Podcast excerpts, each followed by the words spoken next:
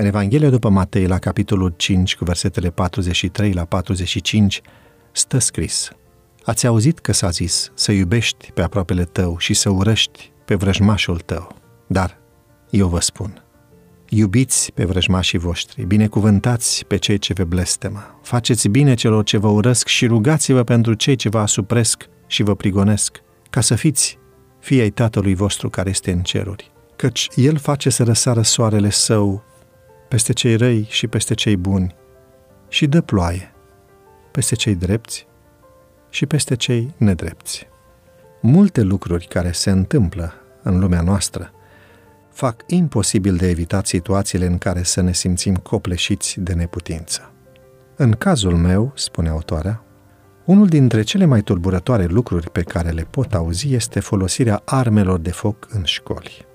Îmi amintesc cât de șocat am fost când am auzit despre atacul din școala gimnazială Sandy Hook.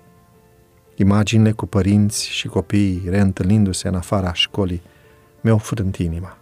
Nu-mi puteam imagina nimic altceva în afară de agonia trăită de părinți care așteptau și care aveau să afle că nu supraviețuiseră copiilor. Nu-mi puteam imagina nimic altceva în afară de agonia trăită de părinții care așteptau și care aveau să afle că nu supraviețuiseră copiilor. Este ușor să spui din gură că Dumnezeu este dragoste, dar când apar astfel de tragedii inimaginabile, cum să ne iubim dușmanii? Ne cunoaștem în realitate dușmanul? Șoferul care mi-a tăiat calea pe autostradă?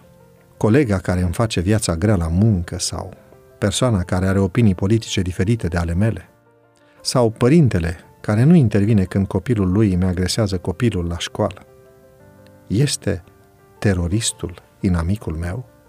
Iisus ne spune că trebuie să iubim pe oricine vrea să ne facă rău. Trebuie să admit că pur și simplu nu pot face așa ceva.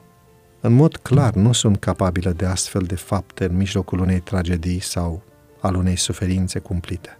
Ceea ce pot face este să îi predau lui Dumnezeu sentimentele mele în fiecare zi și să-L rog să mă ajute să-mi iubesc dușmanii.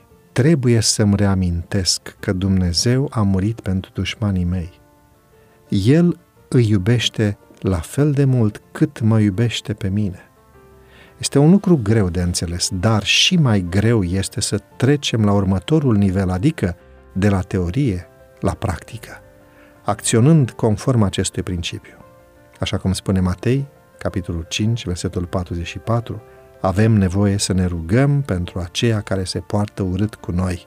În aceste cuvinte se află cheia transformării. Doamne, te rog să ne ierți pentru furia noastră. Ajută-ne să ne iertăm dușmanii.